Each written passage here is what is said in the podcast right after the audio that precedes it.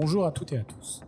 Je suis Thibaut Brunet, aujourd'hui accompagné de Marceau Truffaut, et vous écoutez un nouvel épisode de Sans titre. Sans titre est né de l'envie de partager la vie réelle des créateurs et des créatrices. Pour cela, Marceau et moi rencontrons des artistes et leur demandons simplement de raconter ce métier, avec ses réalités et ses défis, loin du romantisme que l'on peut s'en faire. Notre objectif ici est de vous donner une meilleure compréhension de la vie d'artiste, de ce qu'il se cache derrière une œuvre d'art, mettre en avant la condition des créateurs et des créatrices d'aujourd'hui. Sans titre est visible en live sur Twitch, sur twitch.tv slash Thibaut Brunet et disponible en podcast sur toutes les bonnes plateformes. Aujourd'hui, nous recevons David Fati. Bonne écoute.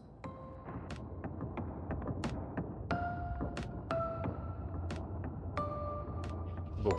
Alors David, peux. Euh, quelques mots pour te présenter rapidement, euh, principalement d'après ce que j'ai trouvé sur ton site, hein, on va pas se mentir. Euh, on trouve finalement assez peu de choses sur ton parcours. Alors tu es titulaire d'une maîtrise d'informatique et ta euh, pratique artistique s'enrichit naturellement de tes connaissances scientifiques. Tes travaux principalement photographiques s'articulent vite autour des questions du documentaire et de l'état des connaissances. Je me permets de citer quelques passages de ton site. Son travail aux frontières entre documentaire et art contemporain détourne les images, se révé- révèle les lacunes et les absurdités des histoires, ou encore il révèle l'envers du décor pour contrer la preuve documentée autant que pour créer de l'information nouvelle. Ces images s'affirment comme politiques. Alors, c'est euh, c'est une intro qui a mérite d'introduire et de te donner la parole tout de suite pour savoir un peu euh, bah, comment tu veux préciser un peu les choses, et s'il y a des choses à rajouter. euh. Je pense qu'on oui, on, peut le dire parfois de manière beaucoup plus prosaïque, c'est toujours, faisable. C'est au final, je suis arrivé dans l'art un peu plus sur le tard que pas mal d'autres gens, puisque j'ai pas fait d'école d'art et que j'ai fait donc un master de, de mathématiques et d'informatique. Je me suis d'ailleurs plutôt spécialisé dans l'informatique puisque j'étais même j'étais pas assez bon mathématicien. Donc, donc, et a priori, je suis pas assez bon informaticien parce que je fais de l'art. Mais au final, c'est c'est aussi, enfin, mon parcours, il est est peut-être, enfin, tous les parcours sont atypiques, donc c'est un peu bizarre de, de dire peut-être atypique, mais je continue. Pardon, je parle plus fort. Ok. C'est parce qu'on m'a dit moins fort juste avant. Donc oui, non, mais en fait, au final, ac- actuellement, moi, je continue en parallèle de travailler dans l'informatique et mon parcours artistique. C'est comme ça que je trouve en tout cas mon équilibre, en tout cas aussi mon argent, puisqu'on va beaucoup parler de ça, j'ai l'impression. Euh, D'ailleurs, à ce propos, là, juste pour, on vient de parler de la bio, Mhm. et effectivement, euh, j'ai une question, c'est que là, la bio euh, donc, que Marceau a lue, elle est écrite à la troisième personne. C'est pas moi qui l'ai écrit. Mais j'allais te poser la question, est-ce que c'est toi qui as écrit ta bio à la troisième Alors, euh, non, si, celui-là parti- particulièrement, j'étais content que quelqu'un puisse l'écrire parce que Mhm. c'est toujours un peu embêtant. Alors, c'est vrai qu'au tout début, de toute façon, c'est, je pense que quand on commence, c'est impossible d'écrire à la troisième personne. C'est quelque chose qui est vraiment, ça met vraiment mal à l'aise. Euh, maintenant, de temps en temps, si j'ai besoin d'écrire quelque chose de rapide, j'ai, j'ai moins de, de complexe à écrire à la troisième personne puisque, au bout d'un moment, il faut se projeter dans ça va, comment est-ce que ça va être lu. Euh, Enfin, au final, de, de parler de jeu, c'est pas très, c'est pas si intéressant que ça. Mais bon, si, si je peux éviter de l'écrire moi, c'est bien. Et celui-là n'était pas écrit par moi. Donc euh, ça me, ça me fait plaisir. Moi, je pensais pas que la question allait être aussi pertinente au moment je. Euh, alors justement, donc tu, tu termines un peu une formation en mathématiques, en informatique. Mhm. Qu'est-ce qui commence à Moi, comment, comment le transfert se fait dans l'art? C'est quoi les c'est quoi le premier pas pour toi dans le circuit artistique? Et bah oui, c'est vrai qu'au final, je, moi, j'arrive vraiment du, du côté purement amateur, puisque, puisque j'ai vraiment commencé par la, la photo, la photo, la photo, les photoclubs. Donc vraiment, quand on, qu'on trouve des photoclubs de, un peu Mhm. partout en, en France, hein, et vraiment, c'est donc c'est des, des gens qui sont passionnés juste de photos, et ça peut être de la photo anima- animalière, de la photo de Ouais. d'enfants en Afrique, de photos de fleurs, de photos de, de paysages, mais voilà, donc qui, qui s'intéressent, bon, on va faire, de toute façon, c'est que des parcours en fait de gens qui ne sont pas artistes Mhm. et donc mais qui s'intéressent quand même à quelque chose d'artistique. Donc ben, déjà, déjà c'était mon premier pas. Non, en fait, je peux faire des choses artistiques. Alors c'est vrai que j'avais peut-être un petit avantage, c'est que j'étais introduit par la photo par euh, par mon ex dont le père était photographe et les premières choses qu'elle avait montrées, c'était des livres de, par exemple, de Michael Ackerman, Mhm. euh, de Paolo Nozzolino. Et donc, tout d'un coup, je vois, ah oui, vraiment, la photo, peut aussi quelque chose de- qui, prend au trip, qui est très noir.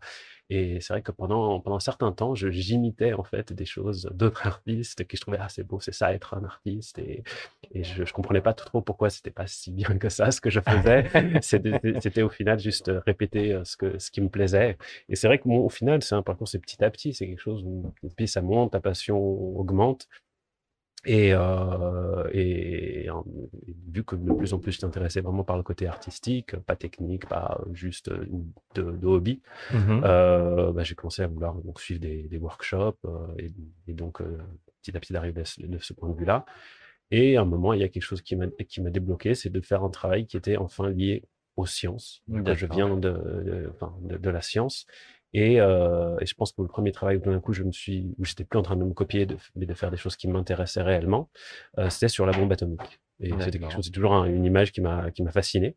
Et, euh, et tout d'un coup, je me retrouvais dans quelque chose où ah, j'ai j'ai envie de dire des choses, j'ai envie de rechercher des choses, j'ai envie de ne pas juste faire des belles images, j'ai envie de trouver des choses à, di- à dire. Et la, la première occasion de ce travail, c'est quoi? C'est euh, dans le cadre encore de- d'un peu de, de cours, de workshops, d'ateliers, d'expérimentation, ou c'est toi qui t'es saisi de ce sujet tout de suite? Et- C'était né, né dans un workshop, d'ailleurs, oui. C'était au tout, tout début prémis, c'était né dans un workshop. J'avais pris une image qui, qui m'intéressait. C'était euh, une image d'une caméra rapatronique. Euh, c'est ces caméras qui pouvaient, enfin, quand, quand on a fait les premiers tests euh, de bombes atomiques, on a, ils ont mis au point des caméras qui pouvaient faire des photos au, même pas au millième de seconde, encore bien bien en dessous pour pouvoir arriver à capturer l'image de la bombe atomique. Et le champignon atomique, avant même qu'il ressemble à un champignon atomique, il ressemblait presque en fait à un, un crâne humain. C'était très étrange comme image et ça m'avait toujours, c'était quelque chose qui m'a, une image qui m'avait marqué déjà bien avant que je me mette à faire de la photo. Et j'avais commencé à utiliser ça comme base pour faire un, mon travail dans un workshop. Et puis petit à petit, vraiment, ça, ça me restait dans la tête, j'avais envie de faire plus et ça a avancé comme ça. Ok. Parce que toi, tu as signé. Alors, du coup, on va griller des étapes, mais euh, ça. On va revenir. hein. Toi, tu as, signé assez vite avec une galerie. Oui, enfin, on peut dire. Bah, oui, non, mais en l'occurrence, oui. C'était euh, après, oui, oui, oui. euh, comment elle s'appelait déjà? C'était la galerie La particulière. galerie particulière. Mm. Et c'est avec ce travail-là ou c'est avec C'est- plus tard, c'est plus tard. C'est qu'il y a déjà eu donc Anecdotal qui était sorti, ensuite Wolfgang, au travail qui avait pas mal de succès sur les archives du CERN, et j'étais déjà en train de travailler euh, sur le, le travail que j'ai ensuite gagné la lecture du portfolio. Et c'était durant ces lectures de portfolio que j'avais remporté ce, ce prix, que j'avais rencontré la, la galériste donc euh, de la galerie particulière, Audrey Bazin, et qui, qui m'avait fait rentrer à ce moment-là euh, dans la galerie. Enfin, donc il y avait aussi une idée, bah, parce qu'en fait c'était en prévision et ça qu'il y avait à avoir une expo à Arles, donc c'était Ouais, bon, il y a toute une dynamique à ce moment-là qui s'était créée. Non. Vas-y. Est-ce que tu peux nous, nous raconter un petit peu euh, comment tu commences un projet? Est-ce que tu es guidé par un désir formel? Est-ce que tu es guidé par une problématique? Est-ce que c'est une image? Est-ce que... Parce que toi, tu es, un photographe. Est-ce que tu es photographe déjà? Non, tu es un plasticien Je, maintenant, je me définis plus comme photographe. J'avais du mal au début parce que dès que les gens voulaient rejeter le terme photographe, ça fait un peu pour non, moi je suis artiste, je ne suis pas photographe et c'est, bon, c'est très pompeux. Dé- dé- Déjà de se définir photographe au début, c'est difficile et après de se définir artiste, c'est difficile parce qu'on a l'impression de, d'usurper un peu son identité. Maintenant, je, je, je pense pas que je peux me définir comme photographe, mais j'utilise enfin, toujours la photographie et euh, parce que ça me fascine comme médium. Mais au final, enfin, j'ai envie de faire de- des choses qui sont liées à la vidéo, à l'installation, au son. Je j'ai j'ai pas envie de forcément me mettre dans une boîte. J'ai envie de m'amuser au final. Donc, euh, donc c'est pas euh, artiste au final. C'est c'est peut-être qu'on peut, qu'on peut parfois quand on a quand on débute, mais au final, ça englobe en fait de simplement faire ce qu'on a envie de faire. À fait. Et euh, euh, du coup, toi, tu es donc un plasticien qui, euh, Mhm. qui raconte des histoires, qui rentre vraiment dans des histoires. Ouais, ouais, Tu vois? Ouais, ouais. C'était et donc euh, euh, du coup la question est la suivante c'est est-ce que tu es intéressé par la problématique, par une thématique, par une histoire ou avant tu as quand même un désir formel? Comment tu construis ça entre entre l'histoire que tu veux raconter et, euh, et euh, sa, sa matérialité en exposition ou et en livre? Puisque tout à l'heure on parlait avec Anna de livres. Effectivement toi tu as eu beaucoup de succès en bouquin, Mhm. on peut dire ça. Tu viens d'ailleurs de sortir un livre. Oui, oui. Donc, vas-y. Bah, ça- oui, c'est toujours euh, ça. Ça a l'air un peu parfois assez organique quand ça arrive, puisque je, je sais jamais vraiment si, si d'abord il y a l'histoire et après il y a le projet, ou d'abord il y a des, des, des prémices d'images et après qui deviennent un projet. enfin. Mais c'est que je, je recherche beaucoup de choses, je m'intéresse à beaucoup de choses, généralement liées à la science, à la politique, ou enfin ce que je dis, c'est plutôt les limites de la connaissance humaine. C'est-à-dire en fait, dès que on, on essaye de contrôler des choses et qu'on n'y arrive pas très bien, c'est là où il y a des choses qui m'intéressent. Mhm. Et, et donc, bon, je suis toujours en train de me, me renseigner sur des choses, de rechercher des différents sujets. Et il y a toujours un moment où, si on va suffisamment loin dans un sujet, il y a des, des histoires bizarres qui tout d'un coup commencent à apparaître. Et plus on se plonge dedans, plus, euh, plus ça devient étrange. Et, euh, et je pense qu'à partir du moment où tout d'un coup je tombe sur ces anecdotes qui, qui moi, me vrillent un peu le cerveau, je me dis, ah, si moi, tout d'un coup, ça me, ça me perturbe autant, bah, je pense qu'il y a quelque chose. Il y a, il y a quelque chose qu'il faut que j'explore. Et là, je commence vraiment à creuser beaucoup plus. Et, euh, et c'est vrai que donc c'est pour ça a souvent c'est ça basé sur des histoires, puisque c'est souvent ces, ces histoires, ces petites anecdotes qui vont avoir les germes en fait, parce que c'est basé sur une la réalité au final. Et, et- et systématiquement, c'est des réalités qu'on que j'ai du mal à croire moi-même. Il y a une, euh, t'as une méthodologie dans, dans l'approche euh, quand tu commences à rentrer vraiment dans une histoire, etc. euh, Il y a des étapes clés, il y a un processus euh, de documentation euh, particulier. ou- je sais pas, comme tu viens des sciences, on pourrait s'attendre à ce Oui. qu'il y ait un protocole Mais- euh, assez, assez formé. Oui, bah, il y a, y non, dans l'étape créative, il n'y a pas de, il y a pas de protocole, puisque, enfin, ce que, enfin, ce que je vois, je pense que d'ailleurs, c'était- ça venait d'un, c'est quelque chose qui me reste toujours resté, c'était un speech sur la créativité de, de John Cleese, des Monty Python, et qui parlait un peu du mode ouvert et de fermé dans la créativité. Et ça m'a toujours resté, c'est vraiment, c'est ça, c'est que quand il y a des moments où il faut, faut juste Élargir, élargir, faire, on- tant pis, on, joue avec des idées, on fait Mhm. tout, même n'importe quoi, et il n'y a pas besoin de créer un protocole. Mais une fois qu'on a une idée, c'est là où on revient On resserre. on, on resserre, on fait un entonnoir jusqu'à qu'on arrive à implémenter quelque chose. Mhm. Donc, euh, donc c'est vrai que je travaille assez comme ça. Il y a des phases où ça, où ça s'élargit, ça élargit beaucoup trop, ça se Ouais. referme, et on ne sait pas comment le refermer, et ça prend parfois plus ou moins de temps. Ok. Et voilà. Et dans l'élaboration justement d'un travail, euh, qu'en est-il du regard extérieur? Quelle est l'importance de ce regard extérieur dans la construction euh, du projet? Est-ce que tu as des gens à qui tu présentes le travail Mhm. pour euh, justement euh, valider ou invalider certains axes? Ou est-ce qu'au contraire, tu, tu- tu montres à plein de gens et puis tu prends un peu ce que tu as à apprendre Comment ça se passe ça? C'est difficile de souvent de montrer au début dans le, dans le process, puisqu'il y a beaucoup d'éléments qui sont dans ma tête. J'ai déjà une idée que ça va être intéressant, mais la manière dont je vais le formuler au début est pas très intéressante. Donc j'ai parfois du mal à communiquer dans les, dans les prémices, mais donc il faut que je fasse confiance à mon idée pour le mener plus loin, euh, jusqu'à que la forme devienne intéressante, parce que parfois ce que je vais montrer, la forme n'est pas si intéressante que ça. Donc, euh, je montre, euh, je montre un petit peu des, des bribes. de toute façon, sur, ce- sur, ce que, sur le début de ta question, où tu, où tu posais la question genre de l'importance du regard des autres, Ouais. il est important dans le sens où, pour moi, enfin, il y a plusieurs. Les gens définissent, l'art euh, de dix mille manières, mais c'est vrai que pour moi, l'art, il existe parce qu'il y a un public qui le regarde. C'est pas parce que moi j'ai envie de créer que c'est de l'art. En tout cas, de moi, de mon point de vue, et je sais que Mhm. c'est assez personnel, ça devient de l'art quand c'est d'autres gens qui le regardent. C'est-à-dire qu'il y a des gens qui sont intéressés. Ouais. Et donc, ça veut dire qu'il y a un échange. Je le, si si c'était juste pour moi, bah, ce serait, bah, ce serait de la, de la psychanalyse. Je pense. En fait, ce Mmh. serait juste une, quelque chose où je me regarde moi-même, où j'ai besoin, j'en ai besoin. C'est aussi tout, tout aussi important, mais je le verrais plus pour, comme quelque chose de psychologique qu'artistique. D'accord. Après, en ce moment, tu es en train de faire un truc sur Marcel Duchamp. Ouais. Ce qui explique peut-être euh, ce que, ce que tu viens de dire. Mais, Euh, euh, euh, comment. euh, euh, Mais alors, peut-être, enfin, moi, ça m'intéresse de savoir qui c'est.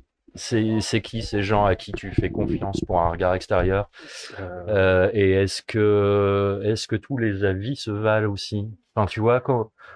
je, je, je pense que, que je, je, montre à, des, bribes à certaines personnes euh, et, et parfois je, montre à, des gens. j'ai pas tellement au final des gens en particulier à qui je vais se montrer. Je vais systématiquement montrer à ma femme. Et si elle aime pas, de toute façon, je sais qu'elle a une bonne intuition et qu'il y aura un, que c'est, elle, je lui fais confiance. D'accord. Elle a une bonne intuition sur ça. Mais sur les autres personnes, je vais plutôt tester et, euh, et voir un peu ce qui se passe parce que je, ça m'intéresse aussi de voir des gens qui ne sont pas dans mon domaine ou qui ne sont pas intéressés, si ça arrive à, être, à, les, à leur piquer leur, leur intérêt, puisque je fais des choses qui sont souvent assez geeks, assez complexes avec des histoires qui partent un peu dans tous les sens. Donc, pour arriver à canaliser ça, si c'est juste dans ma tête et que ça devient trop geek, si j'arrive pas à communiquer avec des gens qui ne sont pas intéressés forcément par le sujet, ça va être difficile. Donc, j'essaye d'un peu varier les, les personnes à qui je. D'accord. Et est-ce qu'il y a des projets qui ont disparu dans ton travail? Oui. Ouais. Est-ce que euh, est-ce que tu as quelque chose à dire là-dessus? Bah, C'était des choses top secrètes. Il y, a plusieurs aspects. Non, j'ai absolument rien de secret en fait, dans mon processus. Non, c'est vrai que j'aime bien parler. Il, révélait l'envers du décor du vaccin de Pfizer et c'était. Non, mais ce que dire, il y a eu plein de choses. Par, exemple, tout ce que j'ai fait avant le premier travail qui s'est diffusé, euh, je, je, je, l'ai enlevé. Tout ce qui est avant, on va dire, ce moment déterminant sur la bombe atomique où j'ai l'impression que c'était le début d'une vraie approche personnelle, je ne le montre plus. Euh, et ensuite, tout ce qui est sur le, tout ce qui est plein de projets, évidemment, entre temps, qui ont commencé à se monter, qui ne sont pas concrétisés, mais je le vois pas comme des choses qui sont cachées parce que je, je suis persuadé que ça peut réapparaître dans des travaux futurs ou que c'est quelque chose qui, bon, ça ça, ça pas marché maintenant et ça peut ça va peut-être être mené ailleurs. Par exemple, j'avais un énorme projet un peu compliqué, trop compliqué d'ailleurs, sur le pouvoir où j'avais plein de petites unités dans tous les sens. Et j'arrivais pas à le finir, j'arrivais pas du tout. Et au bout d'un moment, je me dis, j'arrête, je prends juste cette partie-là du projet et je le finis. Et les autres éléments, on verra plus tard. Et peut-être que ça réapparaîtra, peut-être pas, peut-être jamais. Mais j'ai pas de, j'ai plus de problème maintenant à mettre des choses de côté parce que je me garde toujours en tête que on verra peut-être dans le futur si ça revient. Et euh, un peu euh, dans, cette idée de chercher des histoires. Euh, elles viennent d'où ces histoires? Tu, Quelles influences euh, Comment tu te positionnes? Est-ce que l'actualité joue un rôle majeur ou pas? Ou est-ce que c'est quelque chose que tu mettrais de côté? Souvent, il y a des, c'est beaucoup de choses un peu historiques euh, qui, qui, reviennent un peu en arrière, mais au final, j'ai parfois l'impression que c'est surtout des, un, c'est souvent quand on se retrouve dans, dans, le trou noir de Wikipédia, où on est dans Alice au pays des merveilles, où plus on clique sur un lien qui a ouais. sur un lien, on arrive sur des histoires de plus en plus improbables. Et souvent, enfin, c'est au final quelque chose qui est très lié à Internet. Le côté je saute d'information en information, ça amène dans des endroits de plus en plus loin et on sait même plus comment on est arrivé jusque-là.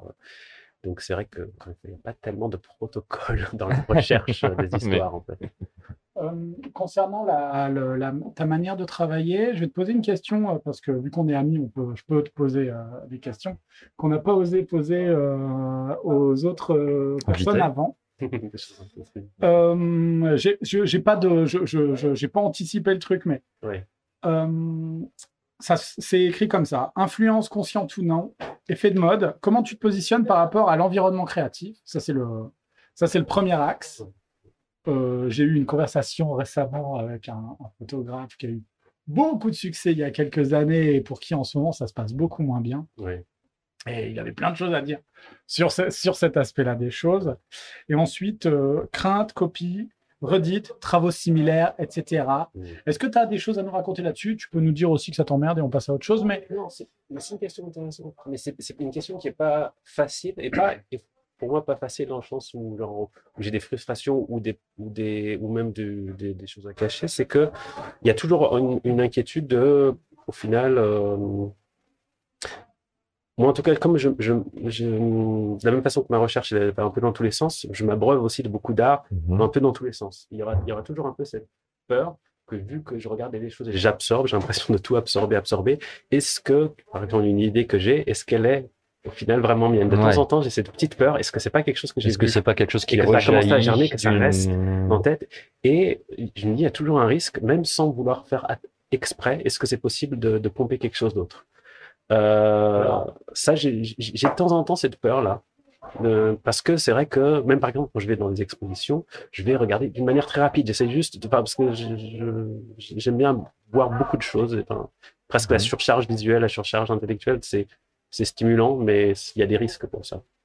c'est un aspect de la question, mais c'est un aspect de la question, mais effectivement, euh, euh, comment euh, cet aspect-là, parce qu'effectivement, des fois, t'as pas forcément envie, c'est pas forcément conscient. Je pense une fois, j'étais sur Discord avec Marceau, j'étais en train de faire une photo que je trouvais mais magnifique, j'étais trop fier de moi. Et en fait, en décortiquant la photo, au fur et à mesure, je dis, ah, j'ai vu ça quelque part, tu sais. Et tu creuses, tu dis, je l'ai vu, je l'ai vu, je l'ai vu, je l'ai vu. Et en cherchant, tu finis par trouver où tu l'as vu et tu fais, merde, vois et euh, la question de est-ce que j'arrête de faire ce boulot-là ou est-ce que je continue de le faire? À ce moment-là, c'est difficile. Hein. C'est très compliqué. Il y a une petite anecdote qui, au final, et au final, il n'y a pas de vra- vraie problématique éthique derrière, mais tu, sais qu'une fois, Léa, donc ta femme, qui, a posté quelque chose sur Instagram, j'ai regardé, je dis, mais je reconnais, c'est un, c'est un- c'est un- une double page de, de mon premier livre. Je regarde, je dis, ah ben non, c'est pas exactement ça. Et je lui envoie la double page de mon livre. Elle, elle, elle, tique, elle dit, mais pourquoi est-ce que tu m'envoies genre, la, la double page de mon propre livre? En tout cas, dans sa tête, parce que je lui dis, regarde, j'ai fait un truc, c'est exactement la même chose. Et elle s'est dit, au début, quand elle regardait l'image, elle pensait que c'était son, propre truc. Et on a, on avait un truc qui, qui était vraiment visuellement, la disposition sur le, avec le blanc, c'était vraiment proche. Et c'était vraiment surprenant parce que notre travail n'a rien à voir. Mais il y a eu, il y avait vraiment quelque chose qui visuellement, tout d'un coup, même nous, on était un peu, euh, Oui, c'était un peu troublant. C'est drôle Ouais, ça. ouais. Ça peut arriver, ça. Bon, et euh, concernant les effets de mode, et Mm. comment tu te penses, euh, comment tu te positionnes par rapport à cet environnement créatif qu'on voit en ce moment, qui est hyper défini. On sait, euh, on sait ce qui marche en ce moment. Je Ouais. pense que toi et moi, on est au Mhm. courant. Ouais. En tout cas, dans, dans le milieu de la photographie. Ouais. Comment, qu'est-ce que tu en penses de ça? Je sais pas, parce que au final, enfin, les, les modes, elles vont, elles viennent. Moi, j'ai mon truc qui m'intéresse, qui est très geek, et c'est un peu à la mode, mais c'est une des modes. Il y a d'autres modes aussi qui sont, qui sont plus fortes, tu vois, mais bon. Après, Moi, je pense pas que ce soit très à la mode. non, mais parce que toi, tu parles pour vendre. Parce que c'est ça à quoi tu penses. Toi, tu penses.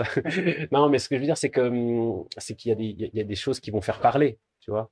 Il y a des sujets qui vont, qui vont beaucoup faire parler et d'autres qui vont, qui vont, être- qui vont, hum, qui vont être plus difficiles à, à faire sortir.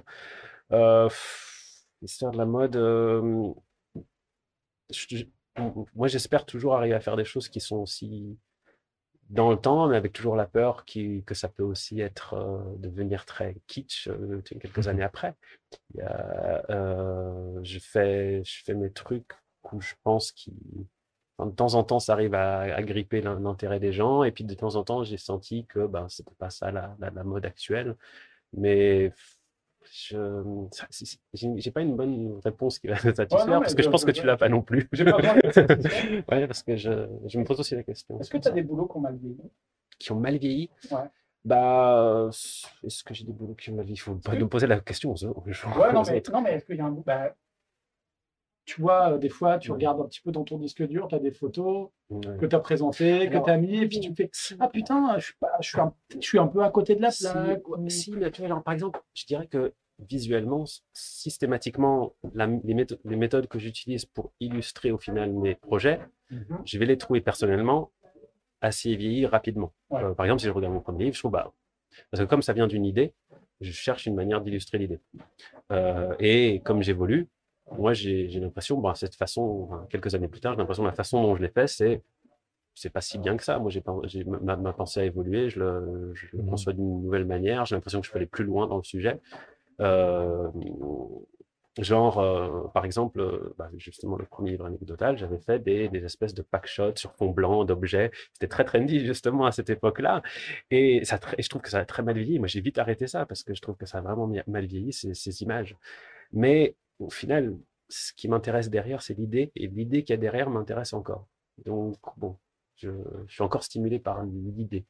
Est-ce qu'il y a des, dans cette idée-là, est-ce qu'il y a des pièces qui, comme tu dis, auraient mal vieilli, surtout d'un point de vue esthétique, d'après ce que je comprends, Mhm, qui pourraient, mais dont l'idée mhm.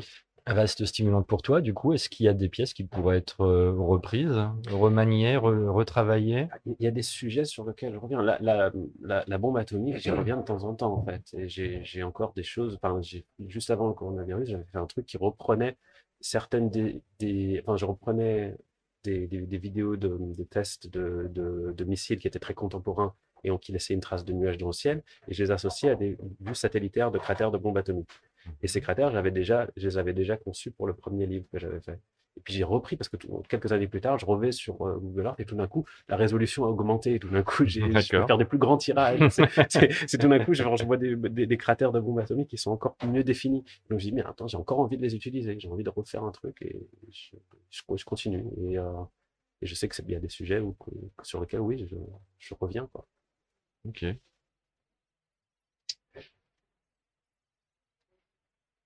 Volet, euh, volet, euh, volet routine quotidienne? Ouais. Mais on a vu qu'il n'y avait pas de protocole, il n'y a pas de routine non plus. Bah, Il y a une bah, journée en fait, type d'atelier. Il faut peut-être parler justement de, de ça, parce que moi, j'ai réellement, pour justement gagner ma vie, j'ai un boulot alimentaire à plein temps euh, qui me prend pas mal de temps et que j'essaye, euh, et que j'essaye d'ailleurs de, de continuer euh, de manière sérieuse. Et donc, ça veut dire que initialement, j'ai un boulot qui, où je vais, où je, je travaille à, je commence à 8h, 8h30 du mat et je finis à 18h, 19h, Mm. parfois 20h. Mm. Donc, ces, ces, ces journées-là, elles sont consacrées eh ben, au travail alimentaire. Donc, je suis chef, je suis chef de projet informatique et, euh, et donc, enfin, il y a du boulot.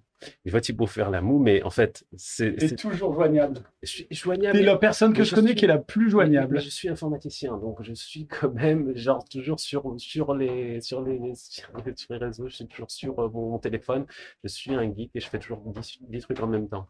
Mais euh, par contre, avec le coronavirus, moi, je, enfin, il y a des moments où je, enfin, je me suis vraiment plongé dans ce boulot alimentaire-là où euh, vraiment j'en décollais pas.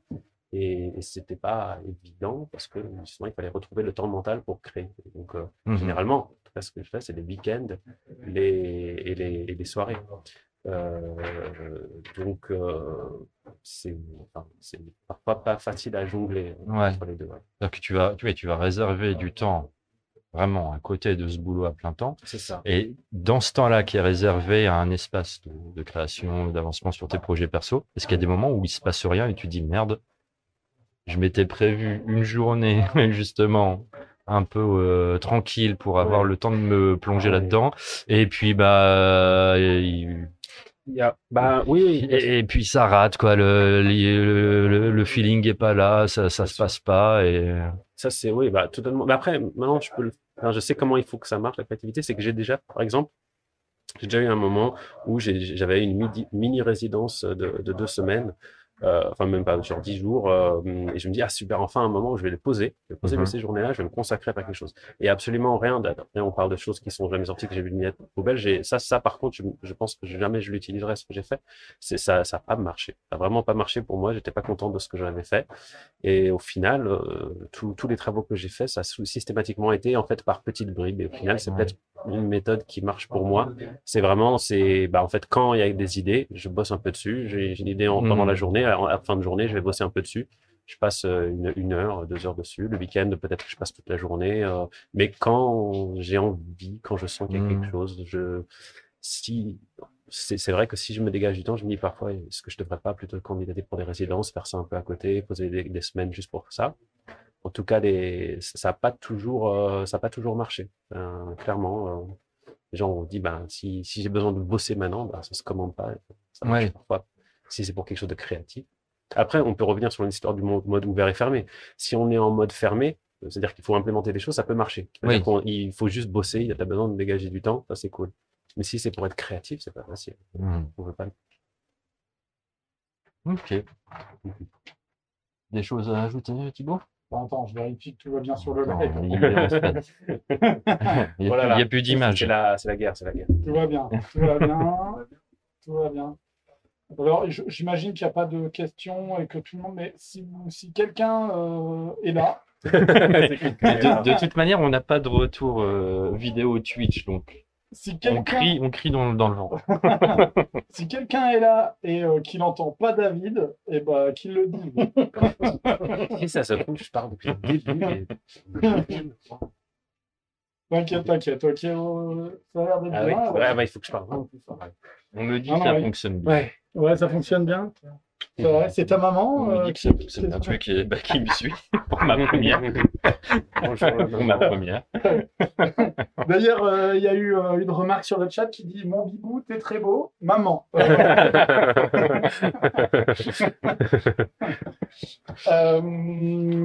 On va, ou bien on parle d'argent. Bah, argent, hein. Allez, monnaie, monnaie, monnaie. t'as combien sur toi Non. Euh, Où est-ce que tu produis? As-tu un atelier? Euh, je n'ai pas d'atelier. Euh, j'ai, euh, parfois j'y pense, est-ce que j'aimerais bien avoir un, un lieu quand même, au moins pour présenter? J'ai entendu, j'entendais euh, Des problèmes et euh, de genre, stockage. pour présenter, ça serait Ouais. bien, mais j'ai pas de, de espace de stockage. C'est vrai que c'était bien quand j'avais la galerie particulière qui était encore ouverte, qui existait. Ça, un des avantages, c'était qu'il y avait du stockage. Là, maintenant, c'est compliqué. Euh, et bon, j'ai l'avantage d'au final de créer quelque chose qui correspond à mon mode de vie et à mon mode de pensée, c'est-à-dire que je crée beaucoup sur l'ordinateur.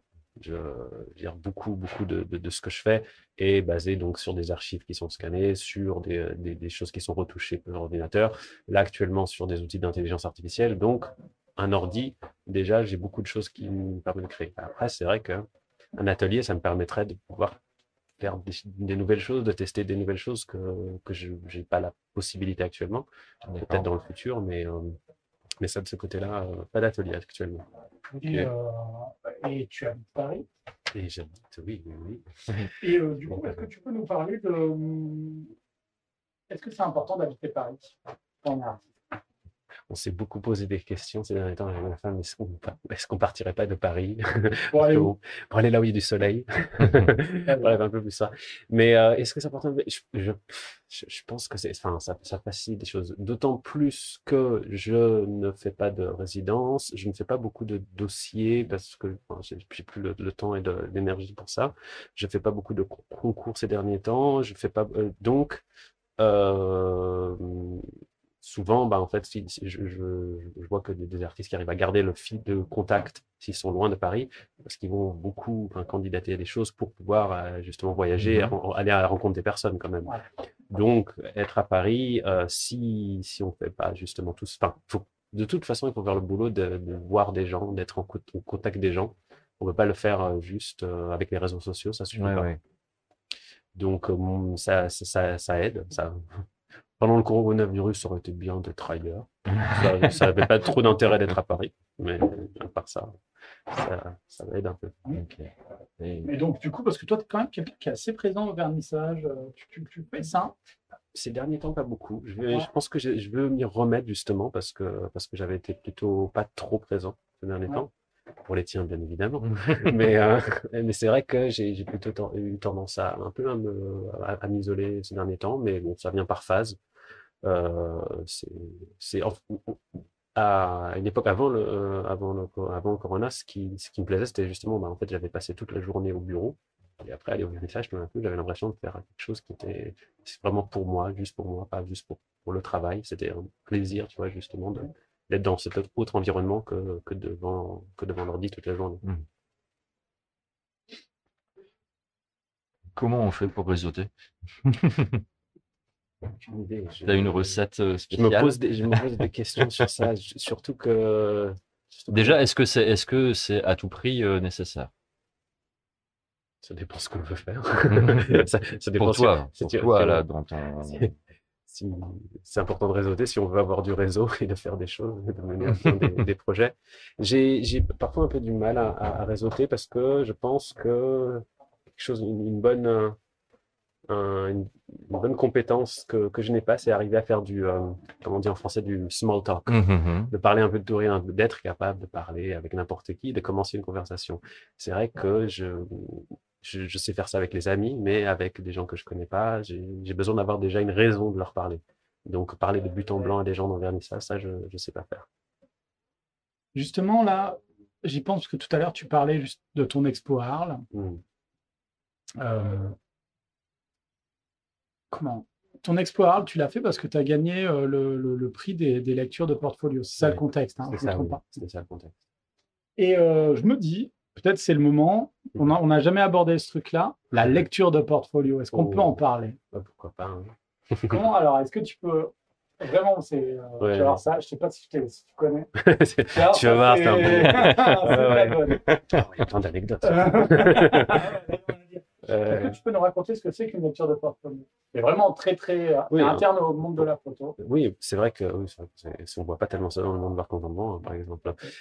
C'est simplement, en fait, ben, venir, il y a des, des moments, des, des, moments de rencontre qui sont organisés où des professionnels euh, sont là et euh, des, photographes sont là et euh, on, s'inscrit à des rendez-vous avec des professionnels pour leur présenter notre portfolio, des images. On a 15 minutes, 20 minutes, rarement plus de 20 minutes pour juste parler et puis hop, ça, on défile, on défile et, et euh, il faut arriver à nouer des contacts sur ces petits, petites bribes de ces petits moments. C'est c'est le c'est le passage sur scène. C'est C'est- C'est un speed meeting. ouais, c'est ça. C'est un speed meeting. Mais ce que, ce que, ce que, ce que David met un petit voile de pudeur sur ce speed meeting là, qui est qu'il est payant ce speed meeting là. Euh, ouais, dans la plupart du temps. il Ouais. Ouais, Nous, ouais, on ok, va- bon, quasiment tout le Moi j'ai participé au- Quelques- aux lectures de portfolio d'Arles. Je n'ai pas gagné le premier prix, hein. Ouais, J'aurais ouais. juste j'ai participé. Ouais. C'est quand même une petite somme que tu investis quand même hein, dans, ta, dans ta carrière. Surtout celui d'Arles. hein. J'en ai fait un encore plus cher. J'y retourne pas. Braga? Non, non, non, non, non, non. Celui de Houston. Houston, celui-là, il est très, très cher. Et, euh, et ouais, mais euh, ça, ça a moins, ça a moins marché. mais en fait, c'était aussi une excuse pour aller faire un voyage aux États-Unis. J'avais un projet à faire et donc euh, on a un peu tout combiné. Même tu as des lectures de portfolio, l'organisation c'est ça, c'est genre tu tu t'inscris, pour t'inscrire ça coûte 10 euros, puis après tu as, le, privilège d'être sélectionné. Et donc, euh, donc du coup, tu peux, tu peux du coup t'inscrire. Donc là, ça te coûte euh, alors, voilà, de, de 50 à 100 euros. Et puis après, tu as, vraiment. euh, tu fais partie des lectures de portfolio, Mm. puisque tu as été choisi, la Mm. chance. Et, euh, et ensuite, tu vas quelque part où le festival a lieu et tu rencontres les gens. Mhm. Là, donc, t'as- tu vois, Mhm. tout, tout le truc pour. euh, mais en fait, c'est. enfin, tout le monde crève la dalle, quoi. Tu es, là, t'es là parce que tu as envie que professionnellement ça avance. Et, euh, et en même temps, les lecteurs de portfolio sont eux invités. Souvent, ils font ça parce que ça leur paye leur, euh, leur voyage, leur présence au festival, ce genre de choses. Pas toujours. Parfois, Ouais, ils- ouais. ils- ils- parfois même eux, ils ont rien. Même. Ouais, ouais. Et, ouais. savoir. oui, c'est vrai, c'est vrai.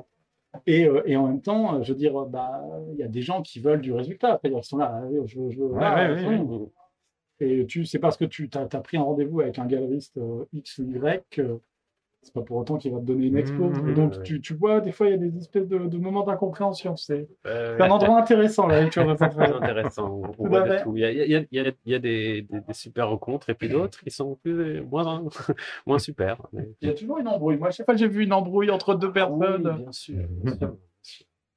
Euh, on est où là? On est, à, on est à comment tu payes ton loyer, comment tu vis. Bon, tu t'expliquais que tu avais un job euh, de chef de projet informatique à, Ouais. à- à- à temps plein, Oui. euh, qui laissait quand même un temps mesuré euh, à ta pratique artistique.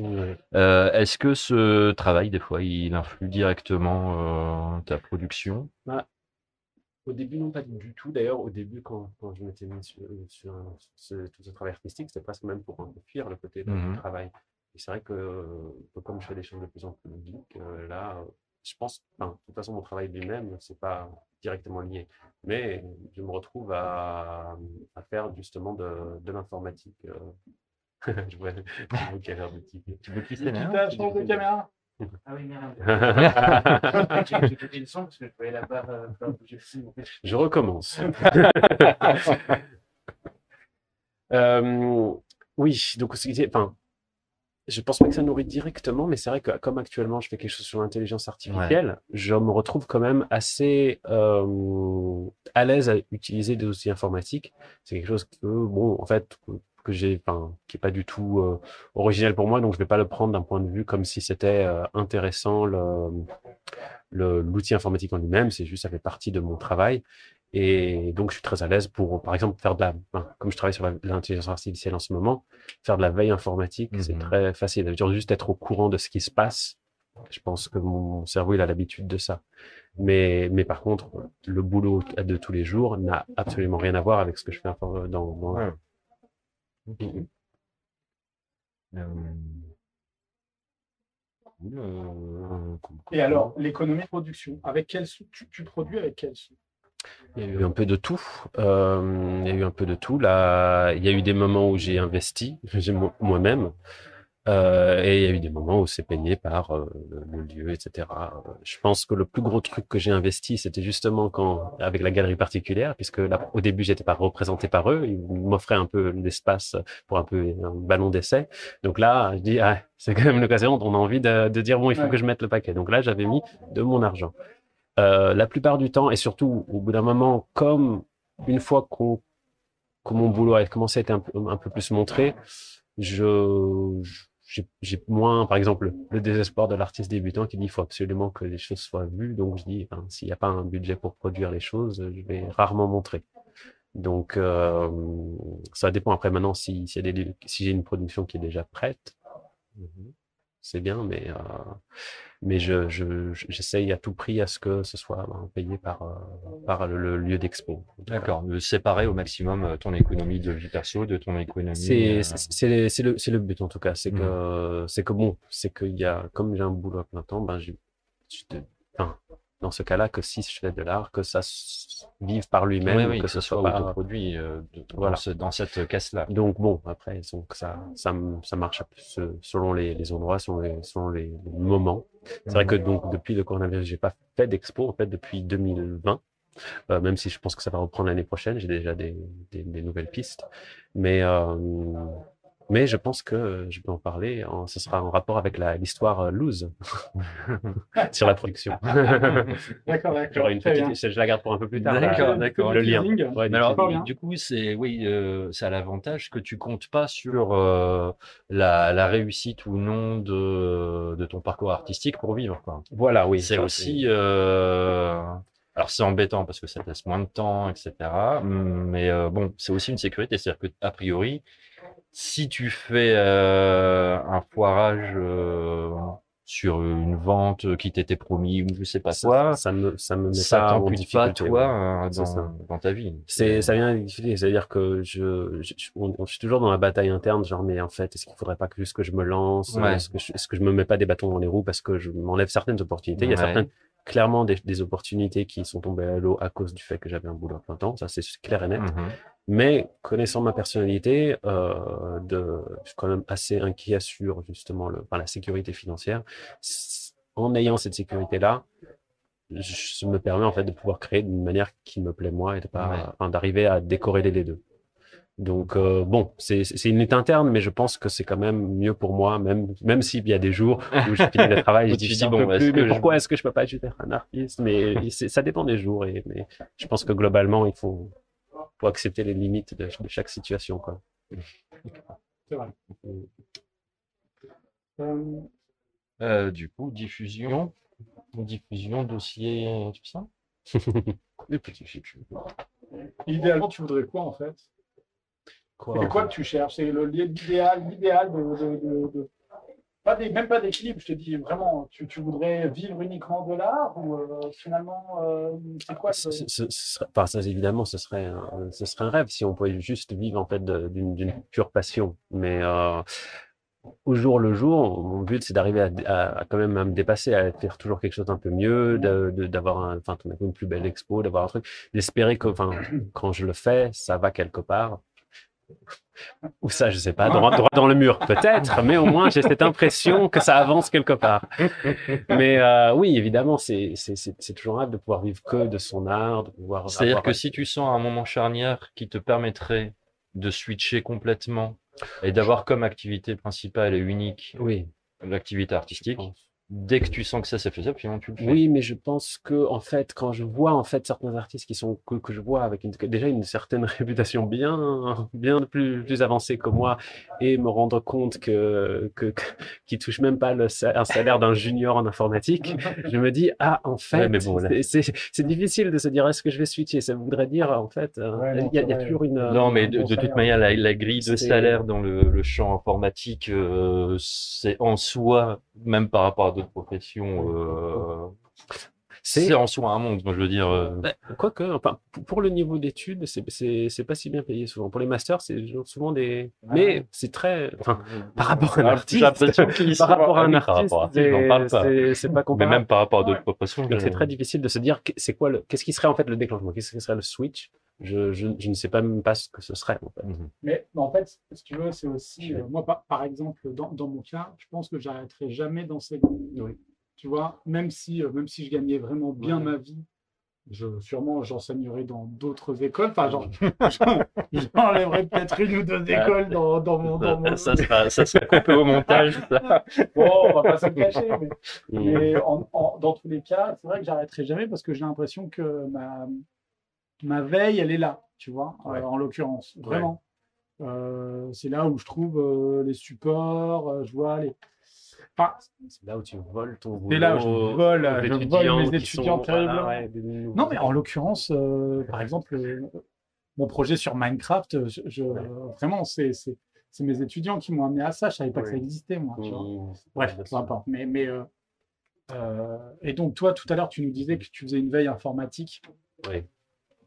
Et c'est lié à ton travail. Donc, euh, a priori, si tu veux continuer d'avoir des bonnes histoires à raconter, peut-être qu'il ne faudrait jamais que tu le quittes. Oui, non, parce que c'est- réellement pas lié. Enfin, ce que, quand je dis que je fais une veille, c'est par rapport à mes sujets, ça veut dire que je suis capable de, de savoir comment rechercher les choses au final.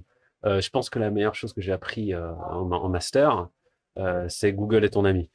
C'est vrai qu'au final, j'avais des cours où en fait euh, le- l'examen il commençait là où le cours s'arrêtait. Ça veut dire que globalement, c'était ce qui- ce qu'il fallait produire à la fin, c'est tout ce qui t'avait pas appris. Et c'était ça. Et donc, on se retrouvait à juste devoir apprendre bah, en fait, comment chercher l'information. Et ça, je pense que ça m'a beaucoup aidé. Et pas que justement pour le boulot alimentaire, aussi au final pour l'art. D'accord, d'accord. Est-ce que tu fais des, des concours, des résidences? Est-ce que tu fais des dossiers? Je faisais, ces derniers temps, j'ai pas du tout fait.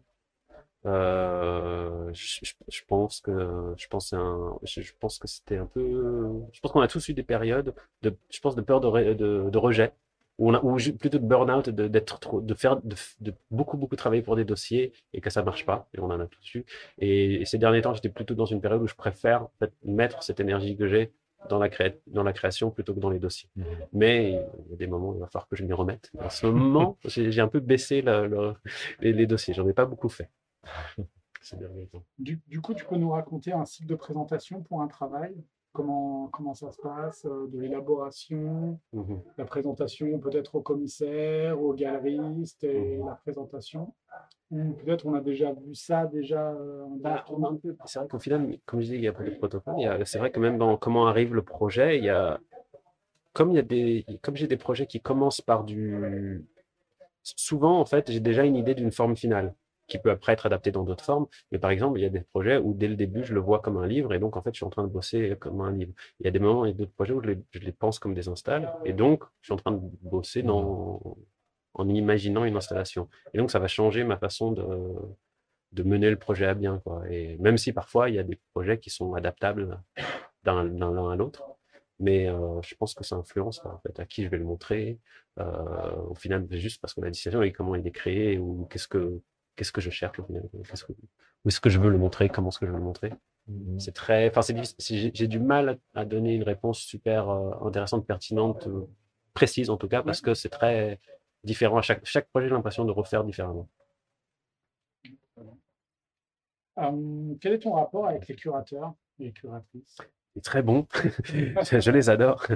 non, c'est non, souvent, enfin, alors, par contre, j'ai jamais eu de problème avec les curateurs, même si j'ai toujours eu la frustration que je n'ai pas. Je pense que je n'ai jamais eu, genre par exemple, une vraie relation avec un curateur avec qui on peut travailler ensemble, se construire ensemble, monter euh, des projets ensemble. J'ai bossé avec pas mal de curateurs, toujours tous bien bien passé, sans pour autant que.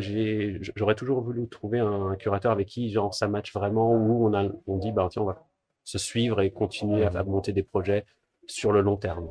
Ça, c'est quelque chose que j'ai jamais, jamais vraiment trouvé, qui a toujours été un peu un regret, parce que je pense que c'est intéressant, euh, justement, pour aller plus loin, pour développer des choses sur la longueur.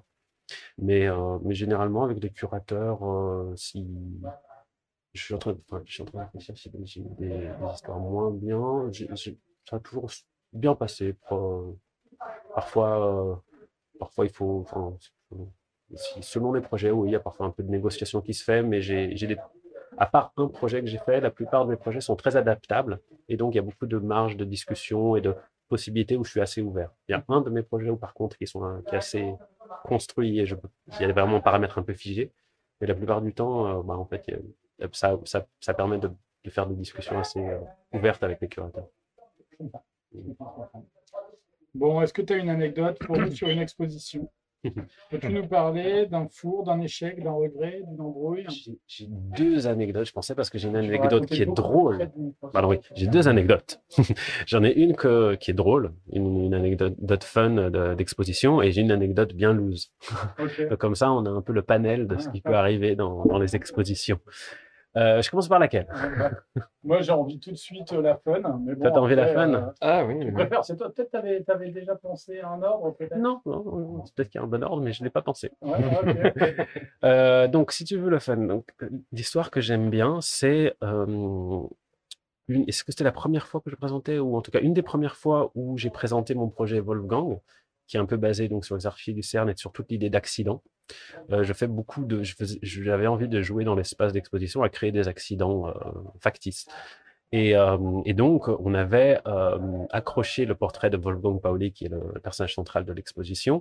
Euh, enfin, on avait plutôt posé au sol, cassé le verre, et donc avec le verre cassé, comme s'il était tombé, il y a eu un accident dans l'espace d'exposition.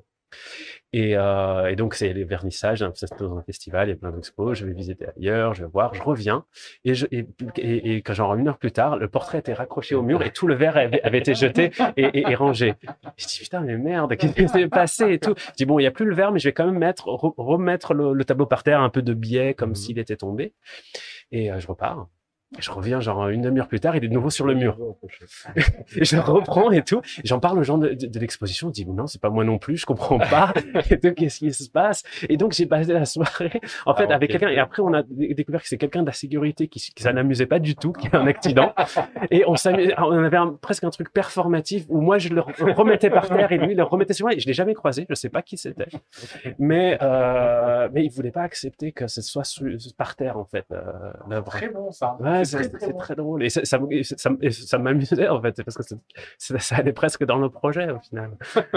et euh, et on, on m'avait raconté qu'il y avait euh, une anecdote euh, de, de Joseph Beuys dans le genre où il y avait tout un travail sur la poussière, ben, en fait, qui a été Ouais. nettoyé et lavé par, le, par, euh, par quelqu'un qui devait nettoyer le lieu d'expo, quoi. Mais tu sais, sur, euh, sur les trucs, il y a, y a des espèces de gros, de gros almanachs, tu sais, de- d'articles de, de presse sur des artistes. Mhm. Et j'en conseille, euh, je conseille de, de se pencher sur ces almanachs. Mmh.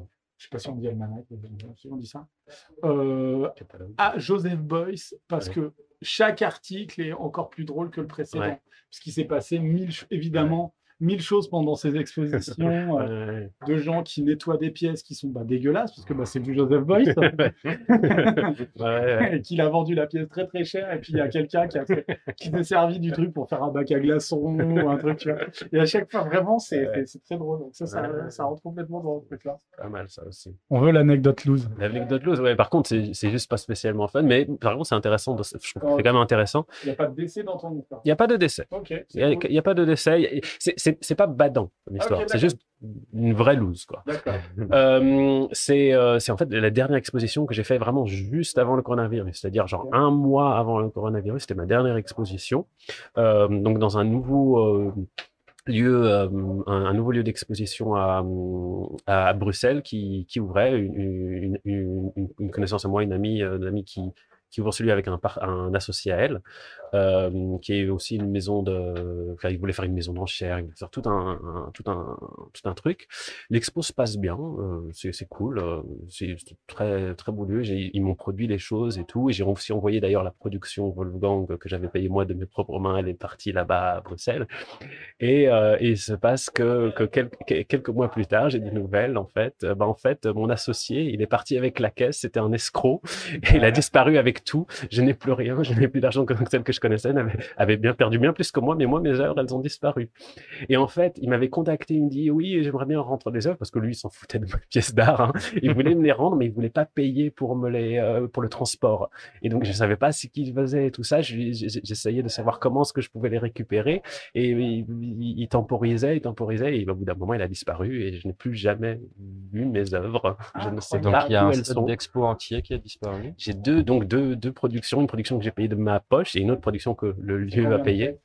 Euh, c'est euh, alors il y avait il y avait dix belles pièces de cette nouvelle série qui au final n'a jamais été revue depuis. Hein. N'a jamais été exposée parce qu'après il y a eu le coronavirus. C'est juste dix dix grands grands formats euh, genre imprimés sur du sur, sur du sur du bois, dix grands formats imprimés sur du métal disparu. C'est beau. Et toute ma production genre d'une d'une bonne vingtaine de pièces de Wolfgang que j'avais payé de ma propre poche qui, qui a disparu quoi. Ouais, ouais, c'est loose, mais bon, c'est un peu drôle, un peu drôle, mais c'est quand même une grosse loose. Mais c'est une grosse Le loose. Ouais, Le mais, seum de la production. mais c'est des choses qui, voilà, ça peut être des choses qui arrivent. Donc, euh, le gars était un escroc a priori notoire, mais, euh, mais qu'elle ne savait pas. Et donc, euh, il, il a disparu. Ah, ça fait mal ça. Assurance, évidemment. Je pense qu'elle est, mais non, mais je pense qu'elle est toujours en, en- dans, dans- dans tout un embroglio parce que évidemment, elle était- c'était son associée, donc elle avait aussi son nom dedans, donc c'est très compliqué. Euh, pour elle, en fait. Moi, moi c'est une petite loose comparée à, comparée à celle qui, a, qui m'a proposé cette exposition. Peut-être que tu vas les revoir sur le bon coin belge à un moment. Ça serait très drôle. Ah ouais. Si, si, D'ailleurs, un appel au public, si un jour vous voyez. Moi aussi, j'ai perdu un set d'expo en Belgique. Est-ce que c'était le même On. Ouais, Mais euh, complètement. hein. Ouais. Ouais. Ah, Euh, au moins 20 pieds. Comme, comme quoi, il faut, il faut pas En couper. Belgique, en Belgique. En Belgique. Je Euh, Qu'en est-il de l'accrochage? L'accrochage. L'accrochage. Bah, l'accrochage, c'est c'est quelque chose qui, qui m'amuse beaucoup et qui, surtout qui s'adapte au projet. Je, enfin, je conçois les accrochages comme étant le prolongement du concept Mhm. du, du projet. Donc, par exemple, Wolfgang, basé sur l'accident, on va créer des accidents, on va trouver des Mhm. jeux, c'est très ouvert, c'est très ludique au final comme expo. Euh, j'ai un autre projet, celui que j'avais présenté à Arles, par contre, qui est un peu froid, qui est, qui a, qui a quand même qui est beaucoup plus sérieux, on peut moins rigoler dessus, donc qui a un accrochage qui est beaucoup, qui a des paramètres beaucoup plus figés. Euh, donc c'est vraiment, ça va s'adapter selon en fait le propos que ça a, selon au final que la forme soit le prolongement de l'idée, c'est c'est super important pour moi quoi. Ouais, ok. Super. Euh, Vas-y, Marceau, je t'en prie. Est-ce que tu vois quelque chose qui euh, enfin, Euh, j'ai un peu perdu le fil, je t'avouerai. On est euh, là. On est là. mais- euh, bah, je me sens pas de. Non, d'accord, ok. Est-ce que, donc, tu es, tu es collectionné. Est-ce que tu es collectionné, mon ami? Quasiment pas. J'ai, euh, ça, ça c'était ma grande frustration de, la hum, galerie particulière qui a fermé. Ouais. c'est que même s'ils avaient du mal à me vendre, ils avaient, on avait commencé une, une vraie dynamique pour essayer de démarcher des dossiers avec pour les institutions. ouais. Ça n'a pas marché juste avant que mon- la galerie ferme, mais je sentais qu'il y avait une dynamique qui commençait à se créer, qui, qui aurait été vraiment bien. Ça, ça, ça a été un peu un, un coup dur, mais euh, on prendra un moment, hein, j'espère. Euh, eh bien, écoute, on a fini presque. Ouais, ouais, bah, je, je si pense. tu vois quelque euh, chose? Je, j'aurais aimé de, te demander euh, dans, dans le cadre des dossiers, etc. euh, comme on parlait en début d'entretien d'effets de mode, euh, de l'ère du temps des autres productions, etc. Est-ce que euh, il y a une tension entre les, les concours, dossiers que tu souhaites présenter et euh, ce que tu représentes vraiment? Est-ce que tu cherches à négocier avec toi-même, entre guillemets, la, la forme d'une production pour qu'elle puisse rentrer dans une réponse? Ou est-ce que tu dis, bon, bah, c'est tout, non, ils sont HS euh, et c'est pas la peine? Ou est-ce que tu essayes des fois de passer en force? Il y a, ça peut avoir les deux. Bon, généralement, j'essaie pas de passer des trucs en force parce que, parce que, parce que je me dis que, peut-être que j'ai- je pense que j'ai entendu la même réponse de Anna. Mm. c'est- Je pense, ça a peut-être, j'ai peut-être déjà essayé, mais dans ce cas, ça n'a pas marché. J'ai essayé. Mais euh, je pense que ça m'est déjà arrivé d'adapter des projets, de les orienter vers, euh, vers des dossiers, mais ça m'a jamais vraiment gêné parce que ça peut faire partie de l'idée créative. C'est-à-dire que ça peut me donner, Mhm. parce que souvent, la difficulté, c'est comment est-ce qu'on arrive à figer un projet, comment est-ce qu'on arrive à le finaliser, et ça peut donner une forme euh, finale, en fait, de... Les règles, ça m'a jamais vraiment dérangé, en tout cas dans la création. Ça, ça, ça permet de générer... Les deadlines, euh, mon gros problème après pour l'avion, c'était que j'avais plus de deadline, Mhm. et donc je créais juste pour moi sans avoir de deadline. Tout d'un coup, maintenant, j'ai eu pour la première fois une deadline grâce à ce livre, et là, tout d'un coup, ça m'a donné un gros coup de boost. euh, vraiment stimulant. Et finalement, ça vient presque plus en aide et en aide dans la dans le point de fixation dans le boulot plus qu'autre chose finalement. En tout cas, personnellement, moi, je, en tout cas, d'arriver à fixer certaines, enfin, les deadlines surtout, ça, euh, c'est ultra nécessaire pour Mm. moi. euh, sinon, ça reste dans les. Ouais. Ça- Oui, puis c'est quelque chose aussi, tu remarques. C'est-à-dire que quand tu fais un dossier, finalement, toi, tu rédiges. Ouais. C'est le moment où tu rédiges. Et euh, Et tu te rends compte que c'est pas clair. que tu te rends compte que c'est pas clair et tout. Donc, euh, c'est pas Ouais. forcément que tu essaies de faire rentrer, mais c'est que ça permet aussi d'orienter. C'est souvent, ouais, il faut.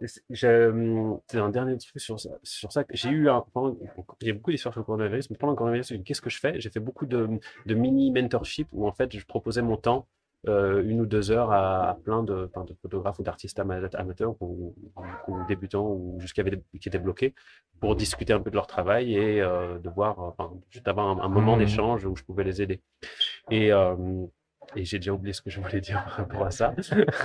Ah, Rappelle-moi juste ce que tu disais. Ça voulait dire que tu étais un mec formidable. C'était ça. Non, parce que je sais plus si c'était sur l'histoire des, des, des deadlines ou. Ouais, euh, de, de- de fixer les choses et d'orienter le travail. Ouais, et, euh, et en fait, c'est ultra. Enfin, c'est. Sur les deadlines, il faut, il faut, il faut à un moment euh, fixer les choses. Si, si ça marche pas, si c'est pas très bien, on a, un- on a des projets suivants. On a, il y a toujours un. Euh, je.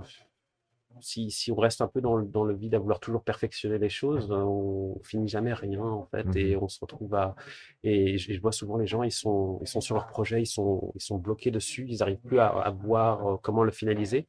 Et juste se dire, avoir une deadline et avoir un- un- une raison de le finaliser, ou même se donner une règle ou, ou être obligé donc dans le dossier d'avoir cette limite, bah, en Mhm. fait, ça, ça permet en fait de produire plutôt qu'au final la chose soit pas produite. quoi. Ouais, ouais. Et du coup, tu peux peut-être nous toucher un mot du projet qui est en cours en ce moment? Donc, celui, donc là, Ouais, actuellement, je, du, suis dans- du- Euh, Je travaille sur plein de choses, mais actuellement, donc là, je présente à Paris un livre euh, qui est entièrement généré par euh, intelligence artificielle, par les nouveaux outils d'intelligence artificielle qui sont devenus extrêmement accessibles, et c'est ça qui Mhm. m'intéresse, c'est extrêmement facile d'accès. Euh, tout le monde peut aller en fait en ligne. Il y a des outils pour simplement écrire du texte et on va te générer une image. Une Mhm. image qui est de plus en plus performante. Je pense à plus- Dali et tout ça, choses-là. Dali, Midjourney, Stable Diffusion, il y a énormément de ces outils euh, qui apparaissent et ça change tous les jours en ce moment. Mhm. Il y a, il y a eu un, un- un- tout un changement de paradigme au printemps dernier. Et, euh, et- et moi, ça m'intéressait beaucoup parce que même, je, je- je travaillais déjà un peu sur ça, mais un peu dans mon coin, c'était c'était difficile, c'était difficile à faire des choses. Je, passais, je mettais des heures à générer une image qui n'était pas terrible, ça prenait beaucoup de temps et c'était presque plus intéressant pour ce que c'était pas que pour ce que Mhm. c'était. C'était pas, c'est parce que parce que c'était raté que c'était intéressant. Et là, tout d'un coup, c'est parce que c'est- tout d'un coup, c'est réaliste, c'est réussi, c'est de plus en plus réaliste. Et, euh, et ça, je trouve ça super intéressant comme sujet. Donc, euh, j'ai commencé, et, et dès le début, quand j'ai commencé à utiliser ces outils, je générais des, des ready-made du champ. Je me disais, en fait, ça me rappelait tout de suite l'idée du ready-made. C'est-à-dire Mhm. qu'on prend quelque chose qui est, qui n'est pas fait par toi, qui est juste là. C'est l'art sans artiste. Il est là, on, le, on l'extrait, en fait, euh, donc de l'industrie, quoi Mhm. et on le, et on le reprenait dans, un, dans, un, dans le contexte euh, artistique. Et, et donc, je- je- j'essayais de générer des, des, des, des, urinoirs, des, des gens, des, des objets, des ready-made, des choses, voilà. Et, et donc, j'avais commencé avec Duchamp, et puis petit à petit, en fait, je me rends compte qu'il y a, qu'il y a, qu'il y a d'autres parallèles, que c'est un, c'est un cycle qui se répète. Et il y a beaucoup de parallèles. Au final, la photo, elle arrive. Euh, et tout d'un coup, on peut se poser la question qu'est-ce qui se passe quand on, peut industrialiser l'image? Qu'est-ce qui se passe aux illustrateurs? Qu'est-ce qui se passe aux peintres? Qu'est-ce qui se passe à notre façon de voir la réalité quand tout d'un coup, elle peut être reproduite à l'infini? C'est déjà une question qui se pose. Ré- Duchamp, il arrive, il prend, il prend des objets, il les met dans un objet expo, il a, il a, il a rien peint, il a rien écrit, il a rien fait, il a, juste fait un- une idée. Qu'est-ce que ça veut dire du truc d'artiste? Et après, ensuite, euh, le dernier parallèle, c'est ce qui est marrant, c'est que Duchamp, dès 1919, il se consacre presque plus au jeu d'échecs qu'à l'art, comme s'il y avait une, une fin pour lui dans l'art euh, et que le jeu d'échecs était plus intéressant. Et la première IA qui a vraiment euh, fait penser aux gens, peut-être que c'est la fin de l'humain lui-même, de du cerveau humain, c'est Deep Blue, Deep Blue, qui bat Kasparov en 97. Et donc, je me retrouve avec, avec quatre dates qui riment. 1827, euh, première photo de Niepce. 1917, l'urinoir de Duchamp. 1997, Deep Blue qui bat Kasparov. Et donc, j'imagine qu'est-ce qui se passe en 2027. Mhm. Et euh, parce que maintenant, avec ces nouveaux, nouveaux outils de, de génération, on se retrouve de toute façon encore dans une, bah, de nouveau un- ce, ce même cycle euh, qui, qui s'est déjà produit. Mhm. Voilà. Bien dit. Et du coup, cette actualité-là, elle va être présentée dans un livre là maintenant, qui s'appelle comment déjà? Donc nous, on- a fait en fait, toujours en parallèle avec l'informatique, une version bêta de la publication. Euh, c'est un, petit livret d'artistes qui s'appelle Prelude to the Broken Ram, donc en référence à, au prélude au bras cassé, donc Broken Arm de Duchamp, et on RAM, donc comme la, mémoire euh, pour un ordinateur. Et, donc, il y aura normalement un plus gros livre qui sort, donc là, euh, à l'année prochaine, qui sera un peu plus. Parce que nous, on a réellement, on a décidé de bosser dessus euh, juste au moment à Arles, on a décidé qu'on allait commencer à bosser dessus. Donc, c'est littéralement il y a quelques mois. On l'a fait. On l'a fait vraiment très rapidement par rapport à la technologie où elle est maintenant. Et ça continue à évoluer. Donc, euh, on fera quelque chose de plus gros l'année prochaine. D'accord. Est-ce que ça va accompagner une exposition peut-être? Euh, j'ai eu déjà quelques petits contacts qui étaient intéressés. Euh, on va voir. C'est encore en- en- au début des discussions. sur ça. D'accord. Mais très, très certainement. Bon, bah, on arrive à la dernière, euh, la dernière demande. Ouais. Est-ce que tu as une recommandation pour un futur invité pour nous? Donc, oui, donc j'ai un peu réfléchi parce que c'est pas facile, je trouve, comme, euh, comme idée, qu'est-ce qu'on veut recommander? Et donc, euh, on en avait parlé. Je, ma, ma recommandation, c'est presque quelqu'un que, en, en entendant les questions, c'est qui est-ce que j'ai envie de- d'avoir aussi des Mhm. réponses? Je suis curieux de savoir de- par rapport à son, par, son propre parcours.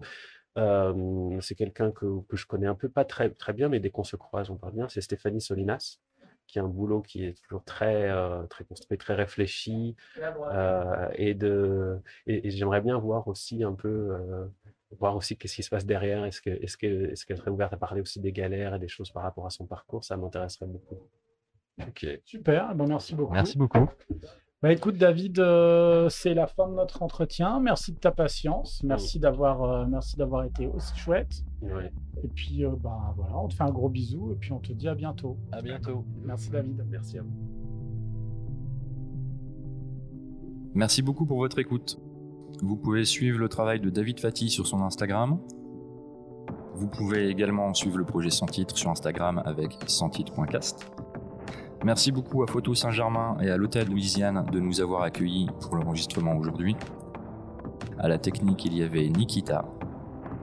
Générique par Olivier Schloberg. Bisous. Bisous.